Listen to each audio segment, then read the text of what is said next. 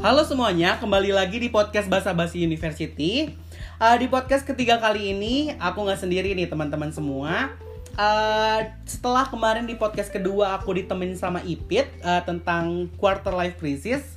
Uh, di podcast ketiga ini aku bakal ditemenin juga sama Ipit, tapi ada personil baru nih. Bentar, uh, sebelum aku kenalin personil barunya, aku sapa dulu nih. Yang kemarin ada di podcast aku ada Ipit nih. Halo Ipit. Hai Fajri. Gimana nih kabarnya hari ini Ipit? Dulu dong. Oh iya, kabar aku baik. Alhamdulillah. Uh-uh. Kesibukannya masih kayak kemarin berarti ya? Ya, masih sama. Uh-uh. Pajri gimana kabarnya nih? Alhamdulillah hari ini mulai capek ya, agak naik nih. Uh, sibuk-sibuk di organisasi kampusnya agak lumayan nih. Makin padat banget. Mm-hmm, bener-bener hampir setiap hari ada ada ada aja jadwalnya gitu. Ipit, tapi lihat uh, bukan lihat sih, uh, di sebelah kita udah ada personil kita yang baru nih. Ada orang baru nih ya. Iya, di podcast ketiga kali ini yaitu ada siapa nih? Halo, aku Pak I. Tuh, dia emang orangnya agak penting uh, uh, gitu. Uh, teman-teman kalau agak uh, kok, kok agak minimalis gitu ya ngomongnya, ya itu itulah Rifai gitu ya. Beda dari kita berdua ya, yang ya? Agak-agak barbar gitu ya kalau ngomong, hmm, agak cerewet. Uh, Pak I gimana kabarnya hari ini? Alhamdulillah baik. Mm. Uh, gimana kabar kalian? Baik kan? Alhamdulillah baik. Pak I, Pak I lagi sibuk apa nih? Untuk kesibukan sih aku biasalah gitu, motret pengantin. Aduh, seru ya, Jri, ya? Ada akang-akang fotografer nih, bisa nih difotoin kali-kali kali ya kita. Boleh, boleh. Terus eh, sama juga kayak kalian sibuk di organisasi juga. Oke. Okay. Biasalah kayak ngurus ospek. Mm-mm. Berarti perbedaannya kalau dia uh, aktif juga sebagai di organisasi sebagai mahasiswa, tetapi yeah. dia, dia juga disibukkan oleh kerjaan gitu ya. Hebat ya, bisa membagi. Ah, ah benar banget. Gitu. Benar banget. Itu salah satu privilege ketika mahasiswa yang bisa membagi waktu antara pekerjaan dan kewajiban dia. Iya, betul. Oke. Okay. Kita membahas apa nih hari ini? Apa ya, yang menarik? Menarik. Kan kita udah bahas yang terlalu dalam banget ya, Jeri ya. Tentang quarter life crisis, nah, dan banyak ya. Menyinggung tentang keuangan, tentang oh, Pak I sendiri dengar nggak uh, tentang podcast kita yang kedua kemarin? Kebetulan denger sih. Uh-uh. Jadi benar-benar memang berat juga sih untuk bahasan kemarin.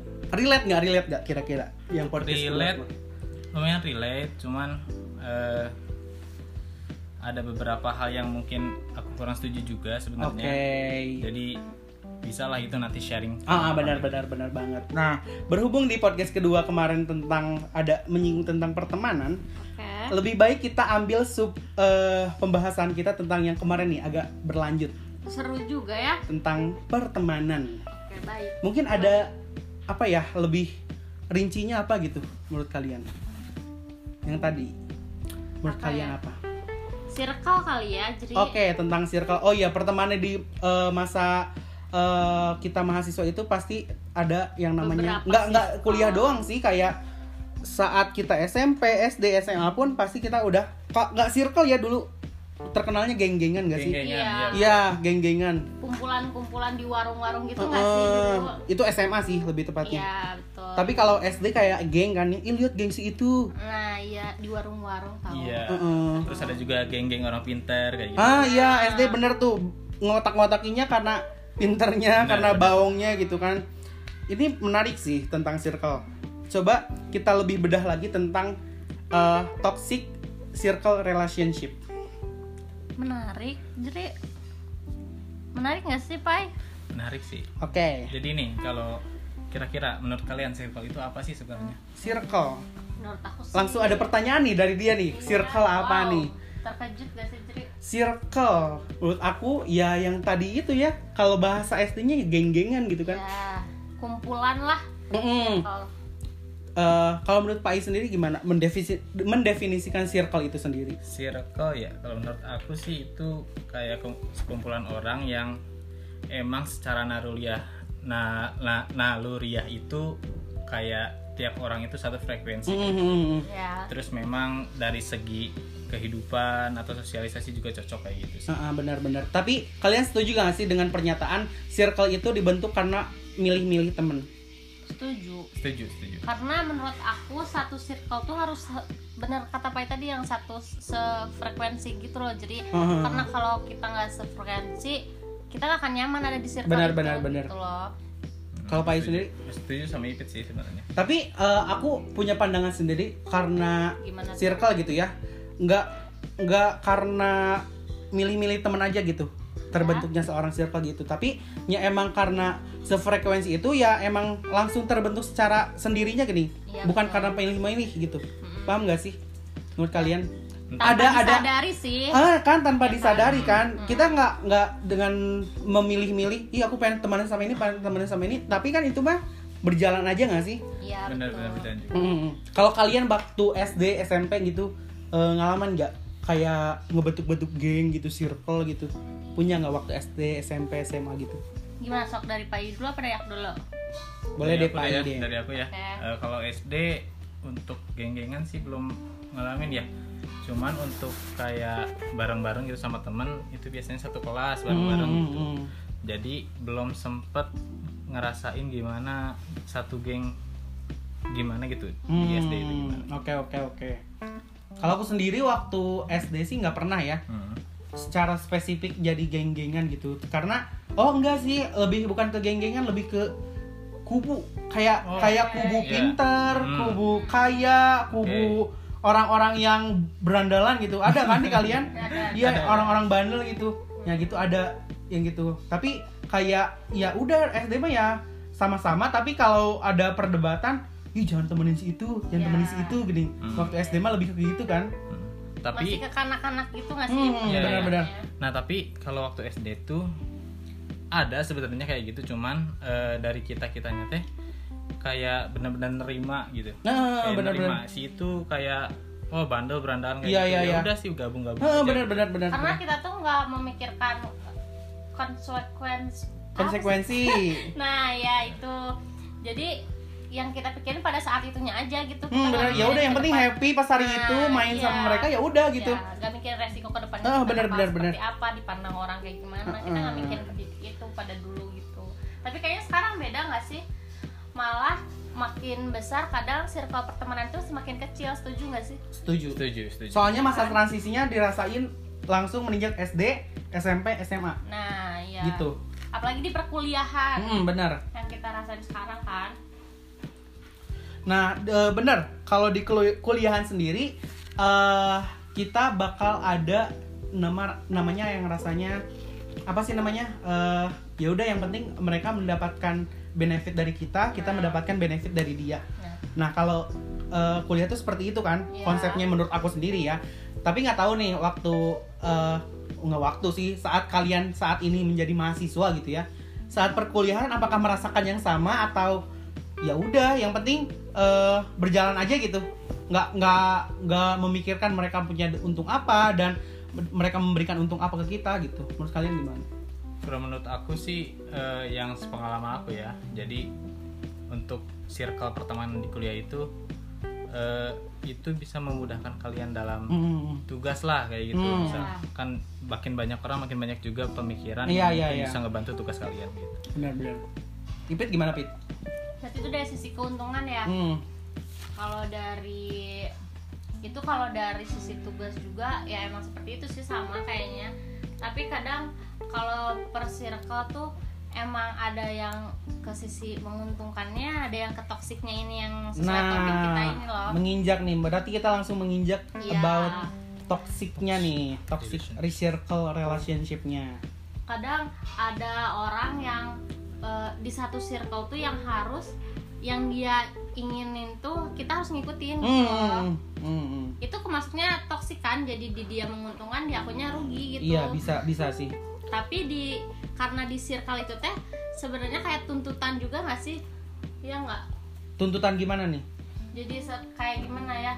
Misalkan dia harus ini, kita harus lakuin gitu. Uh, Tapi karena uh, kita udah ada di kubu itu, mau gak mau kadang kita harus ngikutin gitu loh. Iya iya, benar benar benar. Tapi nggak uh, menutup kemungkinan kayak kita tuh nggak boleh uh, ngikutin yang kata kamu itu loh. Ya. Ketika mereka salah ya jangan kita bela juga gak sih? Nah, itu circle yang namanya circle uh, toksik kata aku. Ya. Karena kenapa? Ketika kita ngelihat teman kita salah, ketika teman kita uh, berbuat buruk gitu ya. Ap- tapi kalau kita masih bela gitu ya, nggak ada perkembangan buat merekanya gitu. Hmm. dan malah toksik ke kitanya, bener gak sih? Bener, merasa bener. Dia kesalahan dia tuh didukung. Ah, nah bener, bener, bener, bener. Nah iya, takutnya kan makin didukung kayak gitu makin menjadilah soalnya nah. eh, pemikiran mereka tuh kayak wah oh, gue punya backingan nih, ah. punya dukungan lah. Jadi ngerasa teman. Dia tuh benar gitu apa yang dia lakukan kan? Hmm, bener. Bener. Ya dia nggak sampai kapan gitu loh dia bakalan sadar bahwa hal itu tuh salah sebenarnya. Iya iya iya. Gitu. Oke. Okay. Tadi tentang uh, nggak sih ini bakal banyak ya pembahasan kita tentang toxic circle relationship ini. Terus uh, mengenai uh, circle gitu ya, pasti uh, dibilang komitmen se seresmi organisasi enggak kan ya? Nah. Kalau circle itu. Tapi kayak ada satu komit, nggak komitmen atau ya apa ya kayak dorongan dari diri gitu ya, ikatan, untuk membela gini, untuk ya. Tetap hmm. kayak kita bebaturan aing gitu kalau nah, kata ya. Bahasa Sundanya ya teman-teman gitulah. Karena ya emang benar kita udah terjerumus lah kasarnya gitu hmm. di di kubu itu tuh gitu. Hmm, benar benar benar. Terus kamu pernah nggak sih jadi ngalamin yang setoksik itu di circle kamu gitu, mau itu S M A, S M P bahkan saat ini gitu? Kalau uh, yang toksik, bener-bener toksik tuh uh, alhamdulillahnya gak pernah nemu ya. Yang bener-bener toksik, yang bener-bener uh, sampai oh, soalnya ada nih kasus dimana yang membuat uh, circle pertemanan itu jadi anaknya itu uh, apa-apa gak mau keluar rumah ya. uh, Gak pede buat ketemu orang, kan ada tuh yang sampai gitu. Nah aku nggak, alhamdulillahnya nggak akan pernah sampai kayak gitu gitu ya. Uh, kalau dibilang uh, perkuliahan nemu ada, tapi yang nggak setoksik itu gini. Kayak tapi contoh. Pasti emang ada nggak sih gitu? Iya ada ada. Kalau Pak I sendiri gimana nih? Kalau untuk toksik yang parah tuh, aku ngalaminnya pas S M A gitu. Gimana tuh? Jadi kan waktu S M A, uh, aku di S M K ya, hmm. S M K Multimedia. Itu punya tugas bikin film gitu. hmm. Terus untuk keperluan uh, syuting uh, harusnya kan ada banyak orangnya gitu ya, ah, banyak lah ya banyak, butuhin ya, orang gitu banyak orang gitu. Terus uh, kebetulan waktu itu teh uh, kita kekurangan motor istilahnya, jadi yang biasanya teman aku itu dibonceng sama aku mm-hmm. uh, gak kebagian motor. Oke okay. Terus dianya teh mau sama aku gitu. mm. Nah sampai uh, banyak perdebatan lah kayak gitu, dia sampai gak mau ikut syuting kayak gitu. Wow. Jadi memang toksik itulah.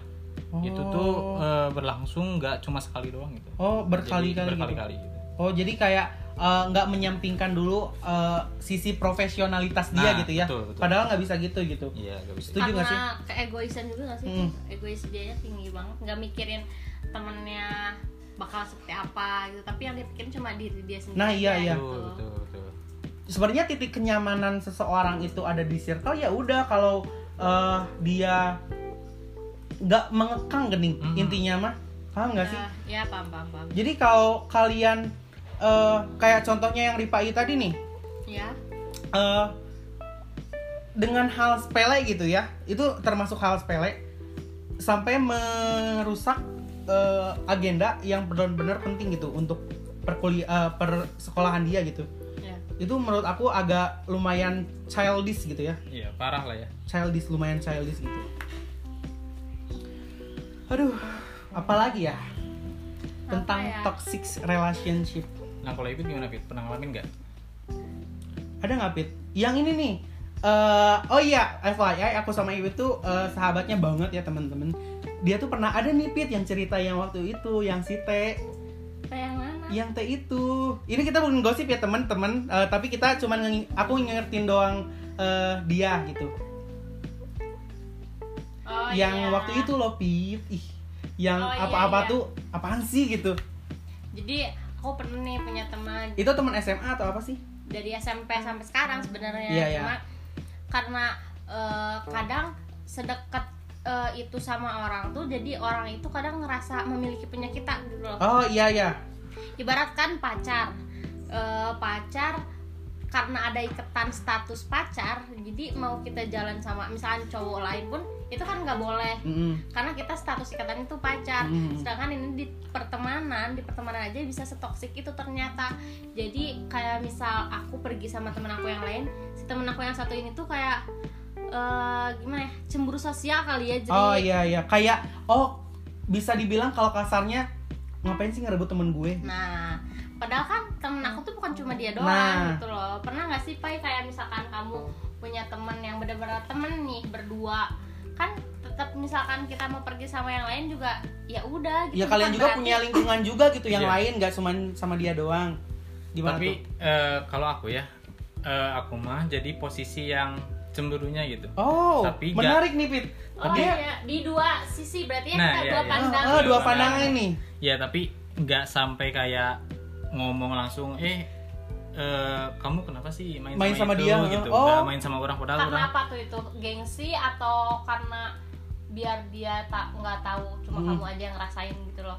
Oh enggak sih, waktu itu teh eh, aku emang lagi santai lah istilahnya, pengen main kayak gitu. Terus lihat stories teman, mm-hmm. eh dia main sama temennya lah istilahnya mm-hmm. gitu. Terus aku ngerasa cemburu kayak gitu.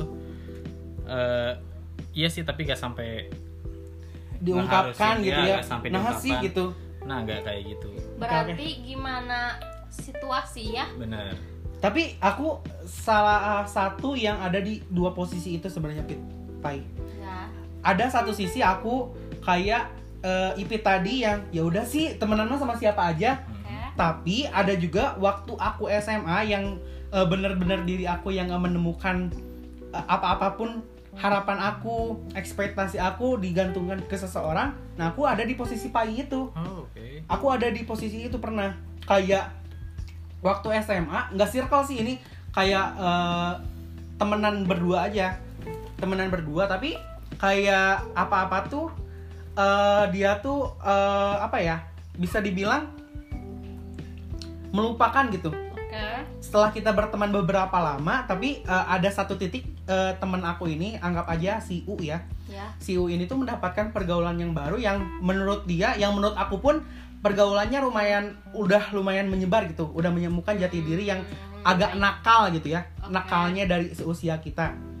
Nah dia tuh ada di posisi itu dan Uh, aku tuh kayak uh, lebih ke apa ya, nah sih kamu bet ikut ikut ikut gituan iya, gitu, cemburunya tuh lebih ke situ gini, iya, sok kadie deui gini, bahasa Sundanya begitulah, sini lagi deh gitu, gitu sih. Jadi kadang di satu sisi tuh lebih mengkhawatirkan juga ada. Uh, uh, uh, nah, uh, bener.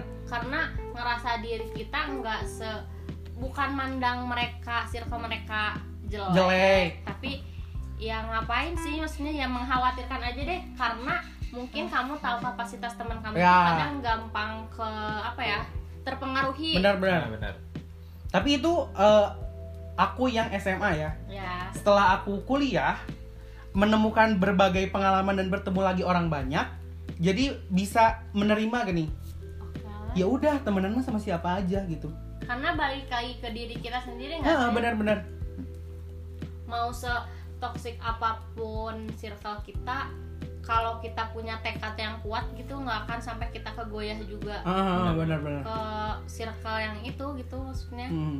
Aku setuju sama Ipit. Tapi aku uh, baru inget nih, kemarin juga baru ngalamin yang benar-benar aku ngerasa wah cemburu lah kayak gitu ya, wow, sama teman aku. Uh, jadi uh, ada kejadian kayak ada tugas nih dari, dari dosen yang emang memerlukan partner lah gitu. Oh oke, okay, menarik nih. Uh, jadi uh, uh, kebetulan kan aku sibuk juga ya, sibuk motret pengantin gitu. Uh. Emang nggak keburu apa ya istilahnya? Nyari partner lah gitu. Nyari partner lah kayak gitu. Terus pas udah mepet-mepet deadline, uh, aku baru nanya nih ke teman, udah dapet partner belum? Nah, partner yang uh, latar belakangnya emang dekat sama eh, kamu. Emang dekat banget, okay, gitu ya. Uh, terus apa jawaban partner kamu itu? Uh, katanya udah nih sama sama si ini gitu. Oke. Okay. Terus nah, kamu kenal dekat nggak sama si orang yang teman kamu pilih ini? Deket juga. Oke, okay, dua-duanya juga. Berarti hmm. teman dekat dia dan teman partner dia. Ya. Satu circle nggak? Satu circle. Oke okay, oke okay, lanjut. Nah jadi uh, di sana tuh ngerasa kayak wah padahal kemarin-kemarin teh dia ngobrol sama gua gitu, sama orang, sama aku panjang lebar gitu, e, ngomongin soal kehidupan kayak gitu gitulah. Tapi dengan hal sepele yang tugas ini aja yang dibuat berdua aja nggak ingat gitu? Iya, okay, jadi pemikiran aku teh oh dia gak ingat sama aku gitu. Hmm. Terus e, aku cerita nih sama hmm. teman-teman yang lain hmm. gitu, oh sini nih nih gitu.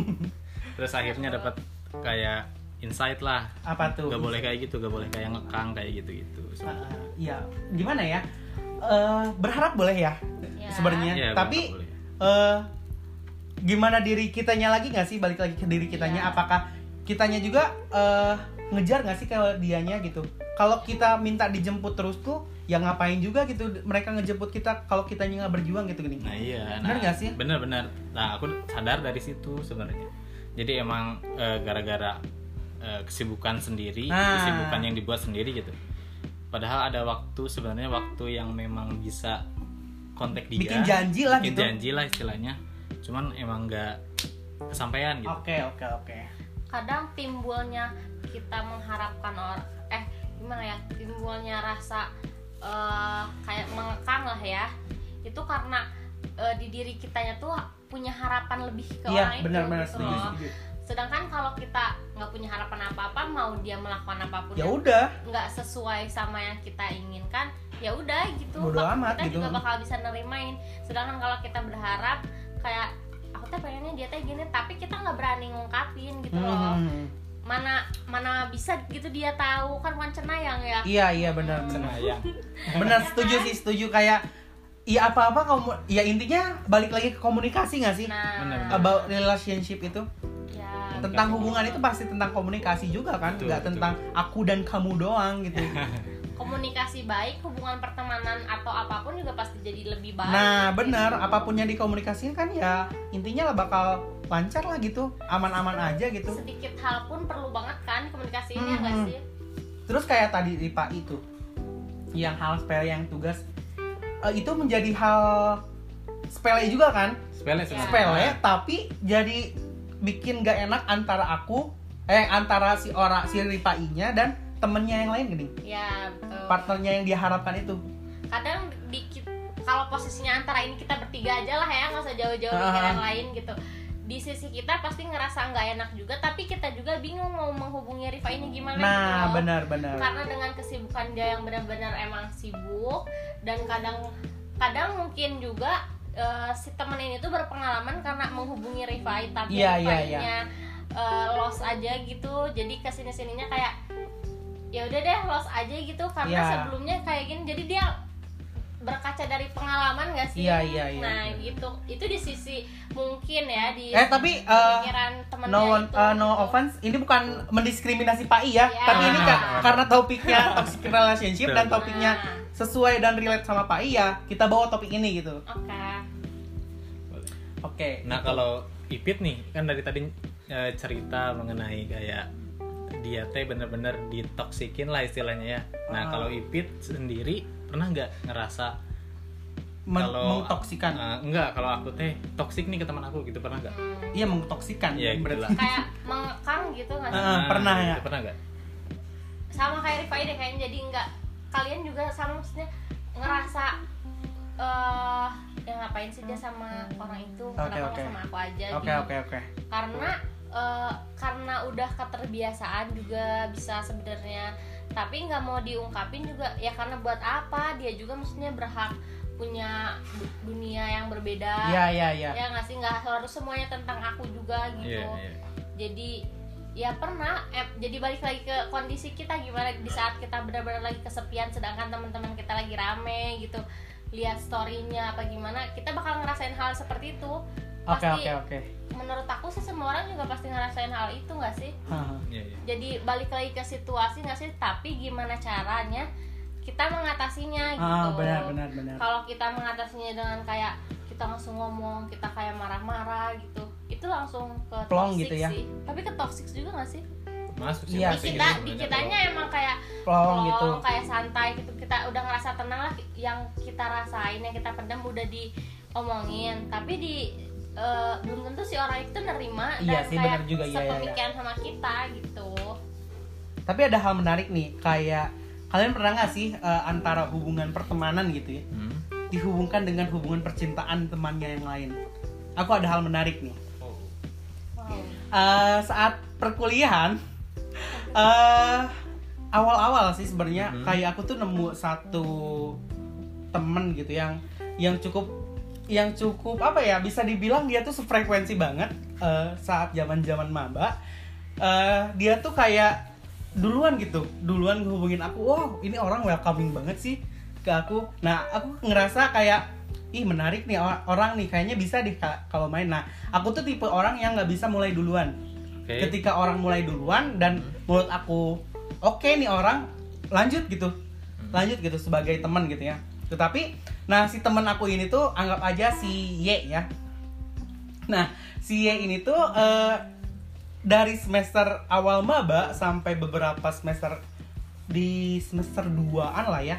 Semester dua tuh kayak akur aja. Oh iya teman aku tuh jomblo nih, jomblo. Okay. Dia nih cewek, cewek. cewek. Mm. Uh, jomblo kayak deket banget gitu. Tapi tiba-tiba dia tuh ada satu sisi kayak bucin gitu, mm-hmm. bucin yang menjadikan dia tuh apaan sih ngelupain gitu, tiba-tiba ninggalin abong eh abong lagi, kok bahasa Sunda banget, mentang-mentang udah ada perbucinannya lah gitu. Yeah. Nah itu agak kayak uh, satu sisi kayak apa ya, toksik sih akunya, bener nggak sih toksik? Yeah. Di situ bisa dibilang toksik gitu yeah. ya, menurut aku yeah. ya. Tapi setelah berjalannya waktu, ketika teman aku ini mendapatkan bisa dibilang pasangan hidup lah ya, pasangan hidupnya, uh, sa- dan saat dia memilih uh, itu prioritasnya uh, ke pacarnya, ya kenapa gitu? Emang pacar ya hubungannya yang lebih intens gitu kan? Apa-apa yang lebih intens ke pacar. Tapi ketika aku yang ada di posisi semester aku itu mikirnya apaan sih? Uh, kayak sakabutuhna gitu ya bahasa yeah, Sundanya. Yeah, yeah. Apa-apa cuman manfaatin doang gitu ya mikirnya tuh, kayak datangnya tuh cuman selewat-selewat aja, jadi mikirnya tuh uh, apa overthinking gitu ya. Mm-hmm. Nah tapi selama jalannya waktu ya udah, karena dia memilih pacarnya yeah. dan aku pun harus menerima dia tuh sebagai pacar orang gini, mm. ya engges gitu ya gitu. Udah gitu ya, He, lebih ke sana. Tapi tapi uh, kayaknya kita uh, punya pengalaman yang sama deh. Apa tuh? Enggak, maksudnya orangnya orang yang sama gitu maksudnya. Oh oh siapa tuh? Adalah sesuatu, uh. adalah seseorang gitu. Gimana ceritain dong, Pak? Apakah pengalamannya sama kayak Fajri apa gimana gitu? Jadi ya benar kata Fajri, kayak barusan Fajri ngomong juga kayak gitulah. Cuman emang di beberapa sisi eh, yang kita teh benar-benar butuh orang ini. Tapi, ketika dibucin gitu. Nah, iya ketika dibucin nggak ada gitu istilahnya. Uh. Gitu. Benar-benar gak ada, apa kayak ada tapi ada tapi nggak uh, ada gitu loh. Iya ada tapi nggak ada, adanya ada tapi nggak ada gini. Uh, adanya teh kayak ya udah gitu, apa ya, sebagai lah gitu. Iya, uh, keberadaan dia tuh di apa ya, di grup juga uh, cuma nongol doang lah istilahnya, uh, nongol benar, benar. ngobrolin apa gitu uh, terus hilang lagi hilang gitu. lagi aku tapi, pernah sih di titik iya, itu. Tapi kita teh tahu kan dia teh lagi bareng uh, bucinnya uh, uh, gitu uh. Tapi di satu sisi apakah kalian seneng gak sih gitu lihat teman kalian kayak bahagia gitu? Seneng, seneng. Nah, nah awalnya ya itu tadi yang awal-awalnya ya pas aku mikir ya ya gitu apaan sih gitu, nggak seneng lah intinya pertama-pertama. Ya. Tapi seiring berjalannya waktu ya udah gitu. Iya. Uh. Ya prioritas dia pacar dia, pasangan dia. Ya kita ya bukan sebagai miniatur gini, bukan. Uh, benar, tapi benar. Kita juga ya. Teman, tetap teman, tapi ya beda porsi doang gini. Betul. Inten- intensitasnya beda aja antara pacar sama sahabat gitu. Betul, begitu.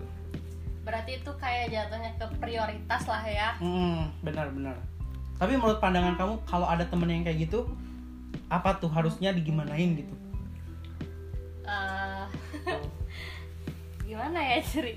Kamu pernah nggak kayak uh, ditinggalin temen gara-gara bucin gitu?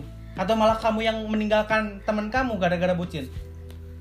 Kayaknya aku agak kesinggung gitu ya sama apa yang kalian. Oh, oh ada oh ada ini, ada pengalaman ada pribadi. Ada pengalaman ternyata. ternyata. Iya, ada pengalaman sih sebenarnya, tapi kayak gimana ya rasanya? Sebenarnya bukan melupakan teman juga. Uh-uh. Tapi karena aku mikirnya kalau si aduh gimana ya, karena pacar itu kayak cuma satu gitu loh. Oh my god. Terus kan kalau karena temen mah banyak gitu. Terus mikirnya juga kalau temen itu pasti bakal ada nerima kita mau segimanapun kita gitu. Nah, loh. Tapi enggak bisa gitu loh. Kan ini berarti ya. Kan pemikiran toksik kan. Ah, ah, ah. Nah, si toksik ini emang emang ini di diri aku lah ya, pengalaman.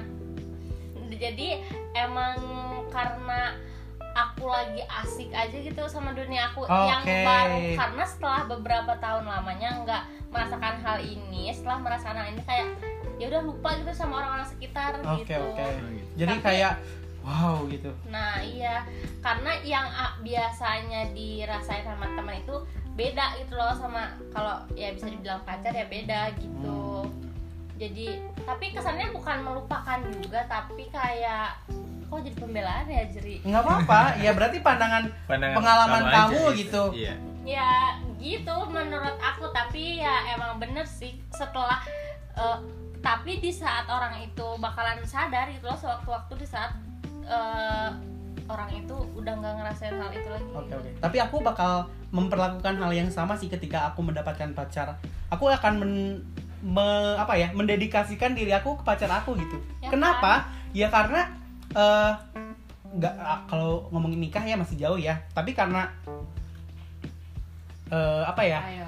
Karena uh, mendapatkannya yang tadi, karena menemukan yang dunia baru itu, yeah. Jadi kayak it's okay ketika kamu uh, agak apa ya? Lupa sama sekitar. Tersihir gini, yeah. Tersihir dengan dunia baru itu, nggak apa-apa banget sebenarnya. Berjalannya waktu ya teman-teman kita, orang-orang sekitar kita bakal menyesuaikan. Betul. Gitu. Tapi sih. tapi uh, ada kontradiksi antara Pajri sama aku ya. Jadi kalau aku Uh, kalau disuruh milih pacar atau sahabat okay. atau teman lah gitu ya, aku bakal pilih teman gitu. Wah, wow, kan, menarik nih. Soalnya kalau, soalnya kalau ini ya kalau bisa disebut kalau masih pacar uh-huh. itu bisa hilang kapan aja gitu. Iya sih. Iya kan aku bilang tadi karena yeah. kalau ngomongin nikah ya masih jauh gitu yeah, kan. Iya yeah, iya betul. Nah jadi uh, kalau kita lagi kesusahan mungkin ya uh, untuk orang pertama yang mungkin bisa ngebantu itu. Ya teman-teman kita. Benar, benar, benar sih benar gitu. Kalau nah, tapi di pengalaman aku tuh di saat nah, benar itu jadinya curcol ya, Bun. Jadi iya, curcol. Enggak apa-apa, enggak apa-apa. Panjang ya, Bun. Jadi uh, kenapa uh, dikit-dikit ke pacar? Karena pacar itu cuma punya kita, sedangkan teman punya temannya lagi. Ya, gitu teman punya teman ya punya ada yang punya juga gitu. Nah, iya. Teman kita ada mungkin ada yang punya pacar juga gitu. Jadi di saat ya. itu ya kesannya nggak mau ribet juga sih sebenarnya, iya, iya. kayak ya udah gitu, nggak mau ditolak juga gitu karena gengsi nggak okay. sih kalau ditolak kayak yeah. aku minta tolong nih tapi akunya nggak bisa gitu kan, oh, jadi okay, okay. malas aja gitu. Oh. Kalau dari sisi si bucin ya hmm. si orang si temen mungkin toksik terlalu melebar ya ini tentang bucin yeah. bucinan ya, tapi, agak keluar uh, ya, apa betul. nih gimana tapi Pak? Tapi bener kata Ipit kalau kayak gitu, kalau pemikirannya sama kayak aku gitu ya, itu bakal ngasilin pemikiran yang toksik lah gitu sama hmm. teman gitu. Iya, jadi benar, benar. Kayak berharap ke teman padahal mah si teman juga gak bisa ya, sepenuhnya gitu, gitu. Nah. Gak jadi ya, gak ya. sepenuhnya bisa ngebantu kita hmm. pada saat waktu itu. Karena yang selalu ada buat kita tuh sebenarnya diri kita sendiri, yes. bukan orang lain. Terus sekarang kalau kita berharap sama teman mau sama siapapun di saat harapan gak sesuai, ya jatuhnya toksik ke diri sendiri juga, nyakitin diri sendiri juga karena kita punya harapan yang lebih gitu ke orang lain. Iya, itu dia Ipit dua ribu dua puluh satu. Keren.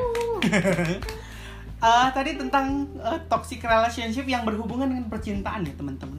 Ya. Uh, lebih ke mengerucutkan lagi ke tentang pertemanan. Apakah dalam circle kalian pernah mengomongkan antara satu dan lainnya? Apakah itu hal wajar atau munafik? Hmm, tipis-tipis ya? Oke, okay, kondisional. Ketika kita membicarakan orang, kondisional, dan aku setuju. Karena tipis, tipis, tipis. pasti setiap orang punya kekurangannya yang kita nggak sukain, tapi benar. Gimana caranya kita bisa menerima itu gitu. Mm-hmm.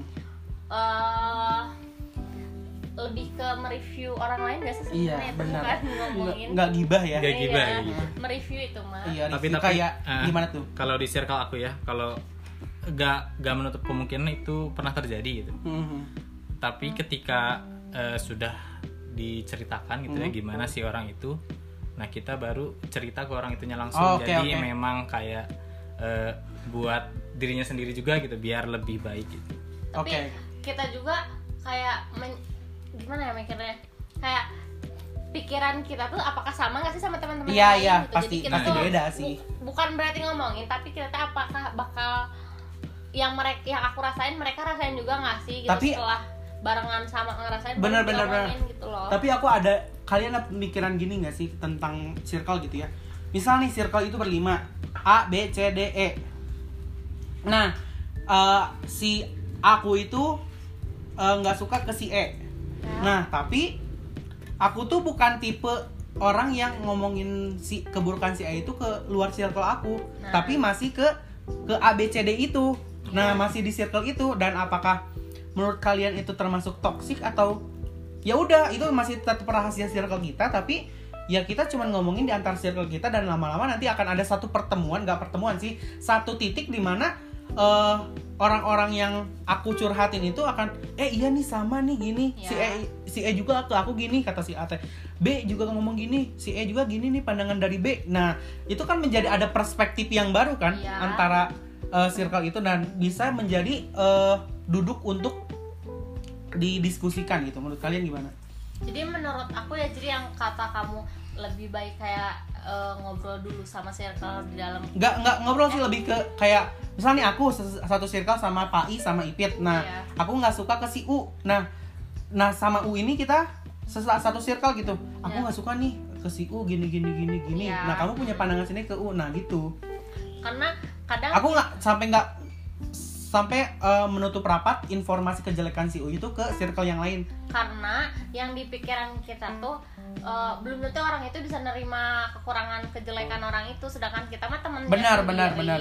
Jadi kita lebih paham, lebih tahu bisa ngatasin orang itu seperti apa, makanya lebih baik kita ngomongnya sama ya udah orang satu circle lagi gitu aja gitu ya, ya. Betul, betul kayak gitu sih. Tapi ya, itu kayak... menurut Pak I termasuk support circle atau toxic circle?